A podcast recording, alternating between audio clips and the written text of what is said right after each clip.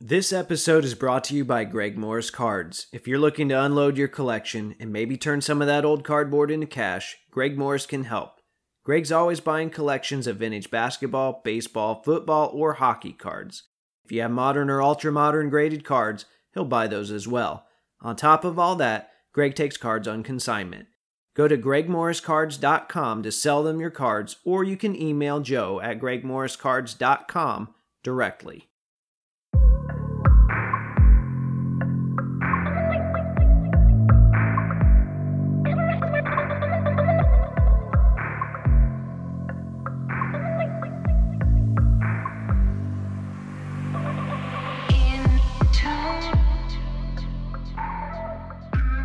What's up, everyone? This is episode one forty-five of the Wax Museum podcast, where I talk about all things basketball cards from past to present to future. This is your host, Kyle, and as always, you guys can find me throughout the week on social media.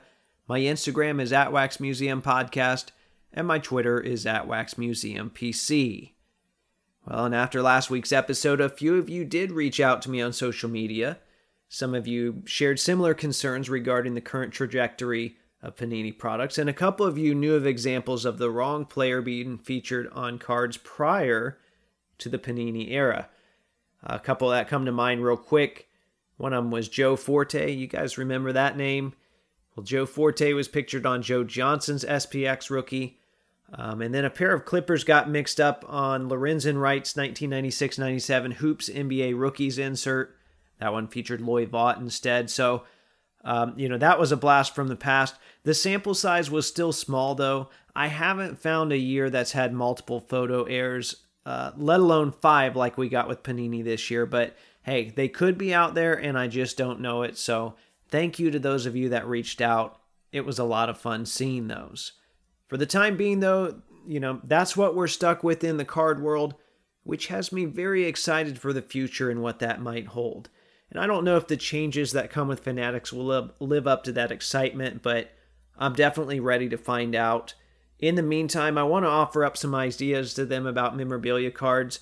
Now, I don't feel like I'm any sort of expert or anything, but I think it's a great time in general for collectors to speak up and let them know what you want to see, because who knows, it might actually happen. Your ideas might gain some traction. So Um, likewise, I'm going to do the same. Today, I've got six big ideas for Fanatics branded memorabilia cards that I want to share with you. I'm going to try and get some of these ideas typed out as well. I guess you could call it my memorabilia manifesto. Anyway, that's going to be part of today's main segment, so you'll want to stay tuned for that. Before then, I want to touch on a single hobby headline real quick, and then as usual, I've got some mail that I want to share as well. So it's a full show today. Let's jump in. Last Thursday, Collectors Universe put out a press release to announce that they had acquired Card Ladder. I know you guys have heard about it by now. It's been all over social media. Podcast, you know, cannot keep up with social media, which is twenty-four seven. But um, I did want to mention it, though, because I wanted to say congratulations to everyone at the Card Ladder team. Um, Josh, Christina, Chris, Nick, and then I think there's a couple other people behind the scenes that I don't know. I've had a lot of people ask what Um, what I think this means for the hobby. And truth be told, I don't know. You know, it's too early to tell. Um, I will say this. I like what they do. I enjoy the crossover. And if they want to keep doing what they're doing with more backing behind them now, well then, in theory, yeah, it should get better. Um, however, even though that in itself is exciting, the one piece of Card Ladder news from this week that I'm really happy about is something that kind of flew under the radar in this whole flurry of activity. Um, you see, the same time that all of that was going on, they added a feature to their site that allows you to track eBay sales history all the way back to the year two thousand. This was something that we had with P W C C. I've talked about it before. You know, remember when they got booted by eBay, it all went away, and I was pretty bummed out about that. Um, you guys know I did an episode because, you know, we had already lost a lot of valuable hobby history in a relatively short amount of time. And that one seemed like yet another crushing blow. So for them to work out some sort of code or some sort of agreement, um, and I'll be honest, I'm not a tech guy. I don't know how that works. But for them to bring all that back, that is something worth celebrating. Um, I know I mentioned eBay history earlier, but it's actually, I think there's a dozen different places, Golden, Heritage, Leland's, and so on, um, that they're going to be grabbing that information some uh, information from. So um, if you can't tell, I'm very happy about that. I don't have a lot of thoughts about the P S A move yet, but the pricing thing is huge for me, and there's no promo here. I don't have any affiliate link for them. This is an instance where they added something that I think is really beneficial to the hobby, and I want to share it. So you make that call for yourself if you want to sign up or not. Okay, uh, on to the mail. Now, I already posted it on my Instagram, but I want to mention it here real quick. I got an awesome care package from Kyle, um, a k a. Clips and Vols. I'm not talking about myself. I'm not um, psycho, right? Um, so Clips and Vols, you might remember him from episode ninety-six. He sent me a healthy dose of Pacers and Fever cards for my collection. It was meant to be a Christmas gift, but it showed up on my birthday, which he didn't know about. Um, it had been, it had been a long day too, so that was a nice bonus. So um, thank you again for that. Speaking of Clippers, I bought a Clippers card this week, which, as you guys know, is not normal for me at all. Uh, for one thing, I'm buying Pacers, or another thing, I'm buying Legends. And, well, let's face it, there's not a lot of Legends that have worn that uniform, um, or at least had their best days in those uniforms. But um, I got a twenty twelve twenty thirteen Panini Innovation Statline patch of Blake Griffin, numbered fourteen out of twenty-five. This is a set that Panini did in both years of Innovation. Features a game-dated patch, and then also has the stat line for that game across the front of the card, so hence the name Statline. And a lot of the Blake patches I've seen from this set have been relatively plain. This one was pretty chunky, and I got it at a great price. Um, I've grabbed a few of the bigger names before from this set, before things got crazy. And actually, um, I mentioned it before, but G, a k a. The Lucky Show, he gifted me the Curry, which was incredibly generous, and it's still one of my favorite cards, so thank you, G. Um, but like I said, now, you know, I have a few of the bigger names. I'm trying to go back and grab some of the other guys as well, so Blake was included in that. You know, it's not a main priority of mine, but I figure if I grab some here and there, maybe someday I will have pieced both sets together.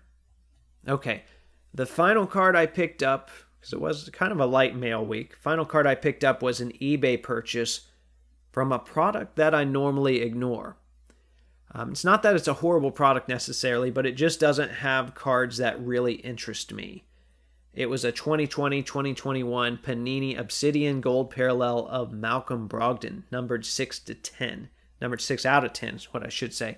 Um, and the reason I bought this card is because it features a picture from a Pacers Magic game that I went to last season. Uh, in fact, it was a game that I talked about here on the podcast because it was shortly after arenas finally started opening up with the pandemic and everything. So um, I have a small collection of cards that feature photos from games that I went to. You know, I mostly go to Pacers Magic games, so it's not too hard to figure that out. Um, you know, you just look for Magic defenders in the photos and see if it's in Orlando or not. But um, this one was a little trickier because the background of the photo was cropped out. There is a way around that, though, on a lot of the newer Panini cards. If you just flip it over, they if they use a picture on the back, it's usually going to be the same one, and they'll show you a little bit of the background. So I did that.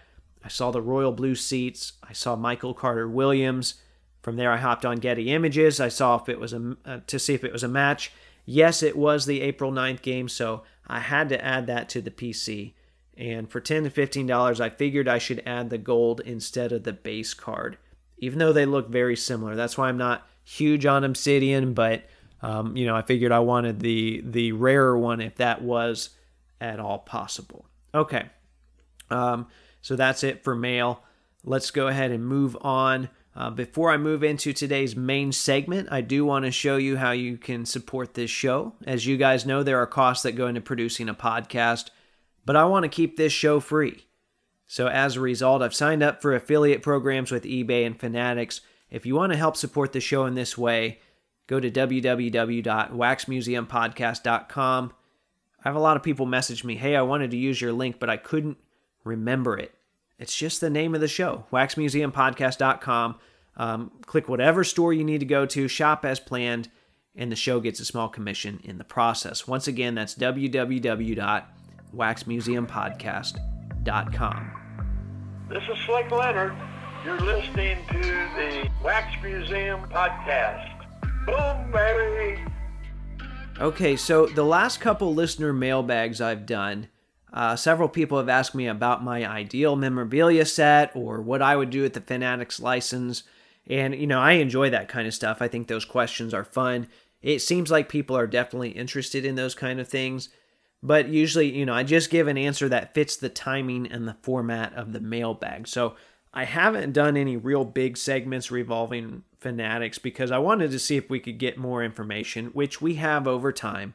Um, Josh Luber, which I'm sure you know about, the guy that Fanatics has kind of put in charge of its trading card division. He's been on several shows as of late to talk about the transition and what that could entail. So there's still a lot of mystery, but at least we know a little bit more. And it's something that's been on my mind quite a bit. And I don't, you know, that shouldn't come as a surprise. I mean, I host a basketball card podcast, but um, when this whole takeover was announced, a lot of collectors seemed scared. And I think part of that was just fear of the unknown. Well, truth be told, the future of basketball cards is pretty exciting for me right now because there are so many unknowns. And there are so many cool things that Fanatics can do with cards if they want to. And I think now's an appropriate time for collectors to be very vocal about the things they'd like to see happen. You know, don't do it after Fanatics has already started. Do it now. Um, and if it wasn't evident from last week's episode, I'm not really happy with the route Panini's gone with the basketball license. I think you've picked up on that by now. Um, and I'm not trying to bash Panini week in and week out. That is not my goal. That is not what you will necessarily hear on this show from here until the, the day they lose that license. Um, you know, I hope also that my mail day segments have introduced you to the things that I think they've done really well. So this this is two-sided. There's things I like, there's things I don't. Um, because the pieces that they've done well, those are the things I'm buying. Those are the things I'm proud to add to my collection. Like that Blake Griffin. I went out of my normal uh, P C buying because that was something they did well, and I appreciated that. Those are the pieces I want to tell other people about. Those are the pieces I want Panini to continue making. Um, now, a lot of them are from a point in time when Panini was courting collectors, and they did a lot of really cool, innovative stuff.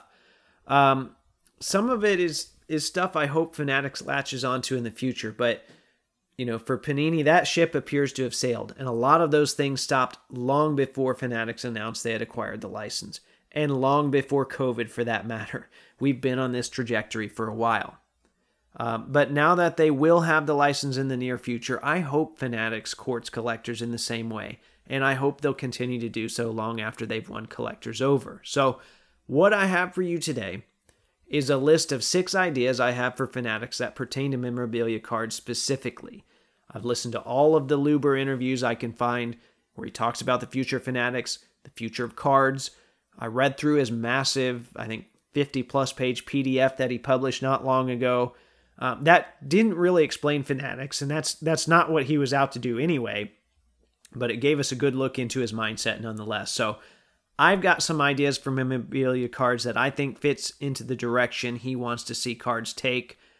I think these are ideas that will bring value to their brand, Um, you know, however they choose to name and mold it. And I think these are ideas that can bring value to collectors and investors alike. And that um, that last part might surprise some of you. You know, it's obvious that I lean heavily toward the collector side of things, but I want to be mindful of the fact that investors and investor-oriented people occupy this space as well, and they're going to be buying these products. One more disclaimer before I jump in with these six ideas. I understand that there are costs associated with them, and some of the costs probably aren't realistic. But instead of trying to scale things down or limit them from the start, I'm going to talk about what I'd like to see um, with the understanding that, yes, they might have to evolve a little bit over time or they might have to adapt. But you know what? On the other hand, I think every one of these ideas could add value to products for both producer and consumer. So sometimes you have to spend money to make money.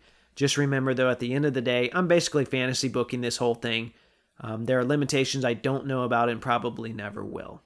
Okay, let's get started. Number one, my first um, idea for Fanatics branded memorabilia can be summarized as follows. Be factual, be specific, and be transparent. There are several practices that we've already seen when it comes to cards that make me feel really good about owning a relic card. Now, does that eliminate the potential for bogus relics? Absolutely not, but it, I said it makes me feel better about them. Um, So unless we see a player take a jersey off in front of us and we witness the manufacturing process in its entirety, we have no way to be one hundred percent certain. So there is some level of trust that comes into play. But the first thing that makes me feel good about owning a relic card is a specific written guarantee from a card company. If you want a great example of this, grab any of the multiplayer relics from two thousand nine, two thousand ten S P Game Used Basketball. And it's funny because that set was really a memorabilia dump because Upper Deck had already lost the license. They were on their way out. But, um, you know, let's let's hope Panini can right the ship and go out with a bang as well. But um, we know they're capable of it. In fact, Panini did a little better job with this earlier on in their run. So let's compare the wording on a Magic Johnson jersey card from two thousand nine or two thousand ten with one from this year. So the earlier version says this: the enclosed piece of jersey was cut from an authentic jersey personally worn by Magic Johnson in an official N B A game. The authentic game-worn jersey was obtained and is guaranteed by Panini America Incorporated. So that's pretty specific. Um, okay, and then a twenty twenty Magic Johnson relic says this: the enclosed game-worn used material is guaranteed by Panini America Incorporated. Now, I should point out there are some skeptics out there that think Panini is using that loose wording to swap in any other player's material if needed, with the idea being it just says it's game used, it doesn't say by who. Technically, I suppose the wording allows for that. You know, it's manipulative. Um, I'd like to think better that they're not doing that, and I don't think they're doing that personally, but um, it's caused a fair share of people to question things. So that's the point. If you're not going to be specific, then people are going to assume the worst, unfortunately. Um, so another thing then, I'm still on point number one, another thing that made me feel better about owning a relic card in the past was when card companies would show you the source material on the back of the card. Donruss did it in the early two thousands. Fleer did it. Topps did it on a few sets in the mid two thousands for basketball. Um, and then Panini is, has done it on a few occasions that I've seen. One of them was the Kobe Shoe card that I told you about. And then also the twenty sixteen twenty seventeen Grand Reserve um, Hickory Short set, which is kind of a, a random one that to this day still stuns me that they even made that. But Um, now, as I alluded to earlier, does that picture of the relic guarantee anything? Not necessarily, but at the same time, it offers a sort of uh, voluntary accountability on their part. It gave us a little peek behind the curtain, and at some point that just disappeared. However, in uh, baseball, Topps managed to take this to an entirely different level with the M L B authentication program. And if you haven't seen this before, on some of the higher-end products, each relic piece has a certification sticker on the front of it with a code. You go to the M L B authentication website, punch it in, and it shows you the date the relic was authenticated and the date it was used. So it's got me thinking, because if you go to Fanatics' website, they already have game-dated relics for certain N B A teams. I think um, I think it's Sixers, Jazz, Nets, Knicks, and Pistons. There might be one or two more. But it seems like that kind of relationship is already in place where that could be possible for N B A relics as well. If anyone could do it right now, I think it could be them. Okay, so that's all for point number one, um, which is going to be longer than some of the other points. But once again, that can be summarized by the saying, be factual, be specific, and be transparent. All right, item number two. I want to encourage fanatics to use technological trends to their advantage. When I say trends, I'm thinking things like Top Shot and blockchain, which I'll get into more um, the blockchain stuff when it comes to R P As later on. Um, now, I'll be the first to admit I'm not an expert on this kind of stuff at all. N F Ts have never really appealed to me, but from an outsider's perspective, I've noticed that some of the more successful N F Ts have some sort of physical uh, relic or physical experience attached to them. And that's where I think a company like Fanatics can combine the best of both worlds. Because um, for a handful of years, Panini had some great game-dated relic sets that pictured the player wearing the uniform that was cut up and placed into the card. Well, how great would it be to integrate a video component as a part of that as well? Something like, congratulations, you've received a piece of a jersey personally worn by Kevin Durant on December fourth, twenty twenty-one. Scan the Q R code below to access an exclusive moment of him and this jersey in action. I think that'd be pretty cool, right? It adds value to the relic. and it adds significance to the video clip or the N F T at the same time. Um, and then Fanatics can continue to build their physical and digital card worlds from there. Okay, so use technological trends to your advantage. I think this idea definitely needs to be fleshed out some more, but uh, not by me, by better people that have a better understanding of the digital marketplace. So maybe somebody else can pick up the reins from there. Number three. Number three is something I have studied quite a bit, and obsessed over might be a better descriptor, but um, item number three states, stop treating memorabilia pieces as means to an end.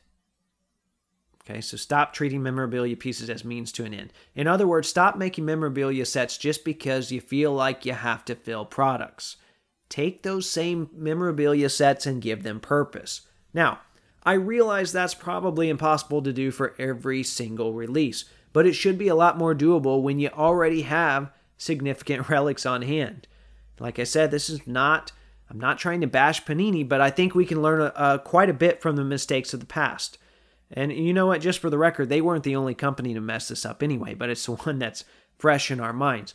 I think they've missed a huge opportunity when it came to N B A Finals jerseys. Here are a couple specific examples. I know I've mentioned at least one of them on here before, but in twenty thirteen twenty fourteen Preferred, they used a Tracy McGrady N B A Finals jersey for one of their Finals booklets, and that was great. Um, and then they used the same color jersey for a few relics in twenty sixteen twenty seventeen National Treasures as well. Now, seeing as Tracy played thirty-one total minutes for the Spurs, uh, total, right? And fourteen of those were in the N B A Finals, you know, and like I said, the jersey material's the same. I think it's safe to assume that those N T relics were Finals worn. But of course, that wasn't mentioned anywhere on the card. They were just going to use, you know, going to the spare parts bin and, and using historical artifacts to round out a random memorabilia set. Um, when this whole time, going back to number one, if they had just mentioned it on the back, that would have been a much more desirable pull. It would have added value for the customer, and it would have made it a more valuable product up front, but they just didn't care. Now, similarly, they acquired a, um, a nineteen eighty-nine Finals jersey for Mark Aguirre, a Bad Boys jersey, right? That's pretty cool. They made ten cards total out of it that had Finals branding, which, by the way, I own three of them. But um, we haven't seen anything since. But we've seen a slew of Mark Aguirre memorabilia cards using the same style blue Pistons jersey. Now, my suspicions are they got inserted into random sets. Um, I never got any confirmation for that jersey specifically. No one that I've talked to seems to know. But I have had former Panini employees tell me, or, or one, I should say, not plural, but one, tell me that this happens with Finals jerseys from time to time. So, you know, I could go on and on with this thought. Um, where are all the Raptors pieces they acquired? Why didn't they utilize those pieces for a Canadian exclusive and tap into a fan base that's spread throughout the entire country? You know, it is what it is. I have to move on. But just remember that conversation revolved around the historical pieces they already have in-house and won't cost them anymore. Um, so now what about pieces that a lot of collectors have deemed undesirable, like pieces of warm-ups? Which, for the record, I actually like those. A lot of collectors view those as second-rate and question if they should be considered game-worn or not. I say yes. Uh, but anyway, they, they have been used in memorabilia cards for several decades now because they're cheaper and, in many qu- cases, easier to acquire. Um, but don't use that simply as a means to an end. If you're going to use a bunch of warm-ups to save money, then make a warm-up themed set. And this isn't necessarily anything new. Fleer did several variations of this, I think. Um, I remember one set was called Warming Up. And Upper Deck used a lot of warm-ups, uh, but a lot of the time they didn't picture the players wearing them. Well, I think you know that would be pretty cool. And um, Panini came very close to getting this right, but not quite. Um, they did a set in twenty twelve and twenty thirteen Limited called Center Stage Materials that pictured every player in a warm-up, and the relics were large. But all the pieces were from jerseys, which is weird because they had a lot of warm-ups on hand. So then they did something similar in twenty sixteen Limited with a set called Preparation Relics, which showed them in warm-ups, and then the pieces were warm-ups, but they were all really tiny pieces, so, you know, thinking about what could have been. But anyway, Um, all I'm saying is this: if you're going to include a memorabilia set in a product, especially your high-end products, take a moment to question if it has any real purpose. You know, it's the same thing I do with any um, activity I do in my classroom. If I plan to do something just to eat time, it's a misuse of time and it's irresponsible. So anyway, don't use meaningful basketball artifacts just as a means to an end. And that segues nicely into the fourth piece of advice I have for fanatics. Start building your game-worn archive ASAP. Start seeking out those historical artifacts. Uh, now, it would be foolish to think that they aren't already navigating some sort of relationship with the league or with teams individually to acquire current stuff, so I'm talking more about retired players and legends.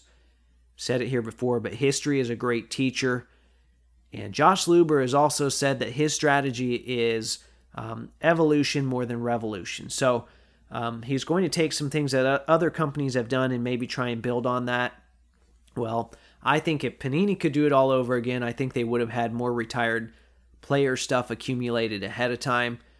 Um, and I know that the early Threads and National Treasure set had legend sets, but they were mainly smaller pieces of some of the more common guys like Bird and Magic, Kareem, Isaiah, you know, and then yes, Danny Manning, Adrian Dantley, those kind of guys are in there too. There's nothing wrong with them, but all of those guys have tons of game-worn stuff on the market. Seems like every time I look at an auction house, it's there. Um, I want to give Panini props for having those guys in there at the start, but like I said, I think if they could, they'd go back and do it differently and try and have some of the stuff for the more obscure guys on hand, the seventies stuff, those kind of things that don't come up as often.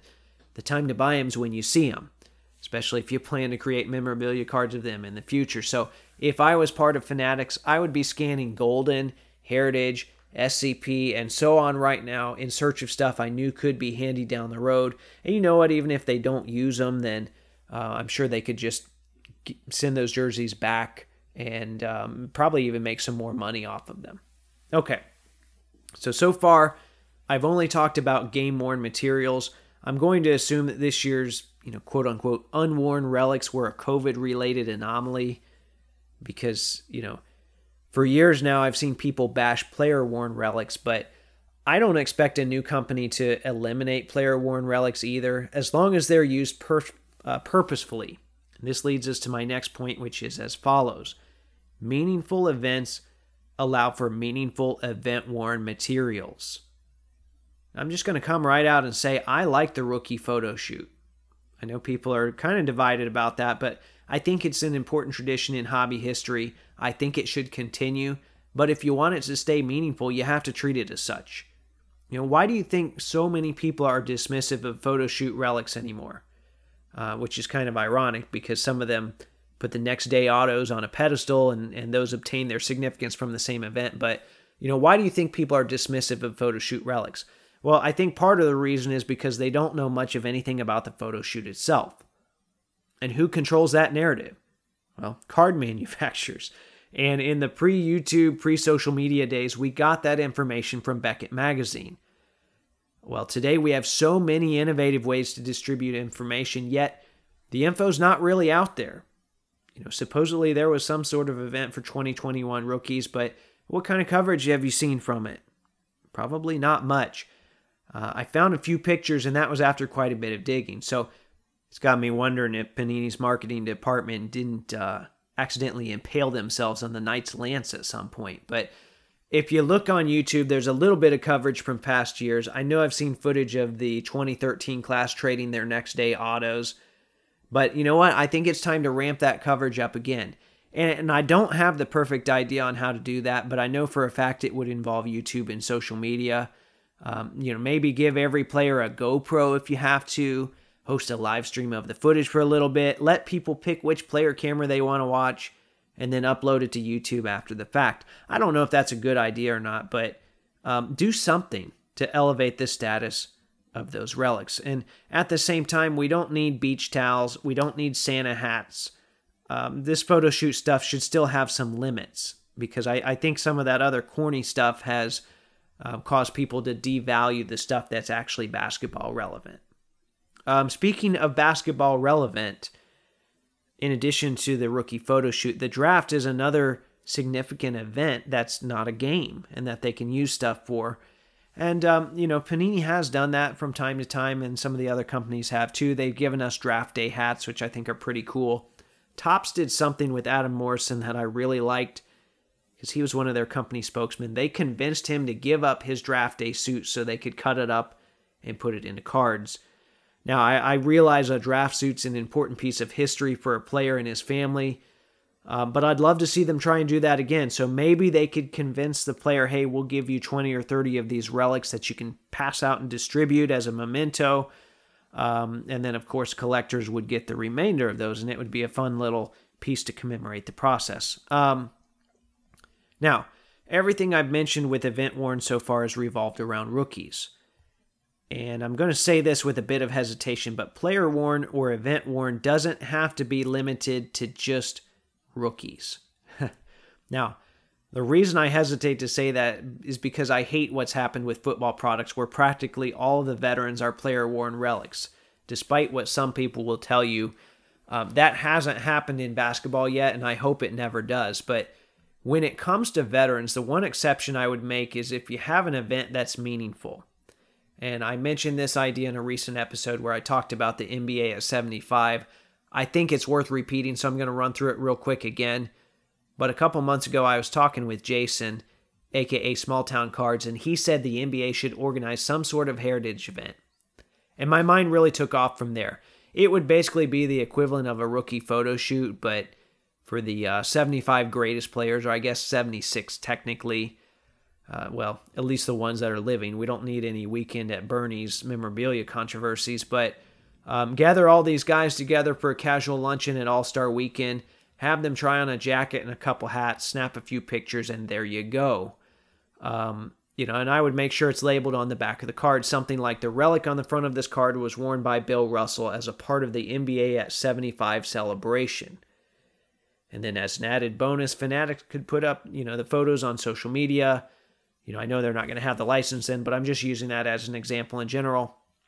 And there you have it, you know, meaningful relics that could be ordered at Dick's Sporting Goods.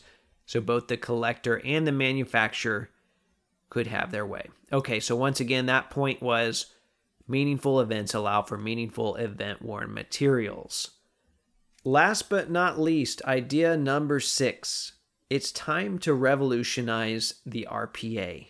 I'm not, I know I'm going to have some ideas here that some people aren't going to like and that don't fit how they collect. You know what? That's okay. I'm just one dude. Um... And a lot of my R P A thoughts revolve around fraud prevention because, you know, that's something that I've really worked hard with over the last several years. So just keep that in mind. That's my lens that I'm looking through. But um, it's going to be kind of tricky because there's no guarantee that the R P A Fanatics chooses is going to become the R P A. That's something that collectors will determine over time. You know, for example, I like uh, several things better than, you know, the established norm. I think two thousand three Exquisite Limited logos, I like that a lot better for LeBron than the base R P A. Uh, for newer National Treasure stuff, I like the Immaculate Acetate horizontal R P As way better, but you know what? We all have our preferences, but um, a lot of things that I'm going to propose here for the future can probably only be done for a product or two because it is going to be costly and it is going to be labor intense, but um, You know, they can't do it for every single R P A that comes out in the season. So they, they might have to try and steer collectors towards a certain one at the start and just hope that it catches on. But whatever the main R P A ends up being, I would like to see them encased from the very start. Um, even if they know a lot of collectors are going to end up breaking them out. Now, I'm not talking about uh, a one-touch with a sticker over the top. I want something a little more uh, tamper-proof, like one of their Fanatic slabs. And I know, you know, a lot of people aren't going to like that. So I get that, but um, I want, I would want something like that. It's got the serial number on the label as well. Find something that looks classy and that looks nice. So that way, if any of these cards show up sand slab, people know that they might've been tampered with. That's not to say that they have been, but hey, you know, whoever owned this chose to take it out, buy at your own risk. And then somewhere else on the label, whether it be the front or the back, there needs to be a Q R code that pulls up a database that features a picture of that print run online so they can see that card with the original patch. um, and then also have them numbered, of course. So, um, you know, I don't feel like patch swapping is as big of a deal anymore, but I'd like to keep it that way.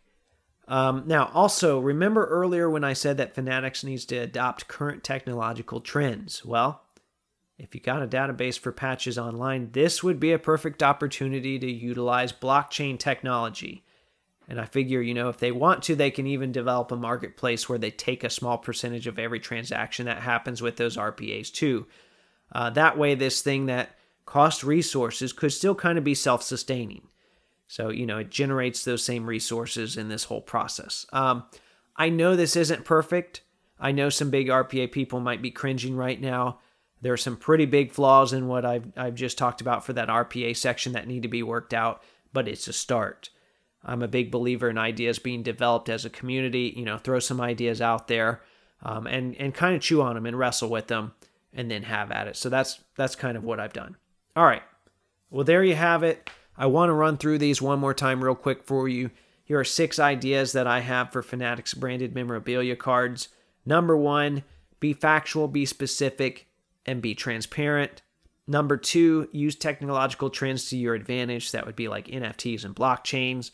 Number three, stop treating memorabilia pieces as means to an end. Number four, start building your game-worn archive ASAP, especially for Legends. Number five, meaningful events allow for meaningful event-worn materials. And number six, it's time to revolutionize the R P A. Now, I mentioned Josh Luber earlier. He's the guy that's going to be sort of spearheading this trading card deal for them. Um, if you liked some of these ideas, maybe you'll consider tagging him or reaching out to him on I G. Um, his handle is at Josh Luber. Now, as usual, um, if you want to find me on there as well, you can. My handle is at Wax Museum Podcast, or if you go to Twitter, I'm at Wax Museum P C. If you enjoyed this episode, I encourage you to support the show by doing all of your eBay purchasing through the link on my site, which is w w w dot wax museum podcast dot com. There's a big eBay logo at the top. Click that, and it should give me a small percentage of whatever you purchase in the twenty-four hours that follow. Once again, that's w w w dot wax museum podcast dot com. In the meantime, if you like the content I'm providing, please subscribe, rate, and review on iTunes, Spotify, or Google Podcasts. Hit up the Podbean site for a link to the merch store. Tag Taco Bell and let them know they can pay me in burritos. And until next time, this is the Wax Museum Podcast.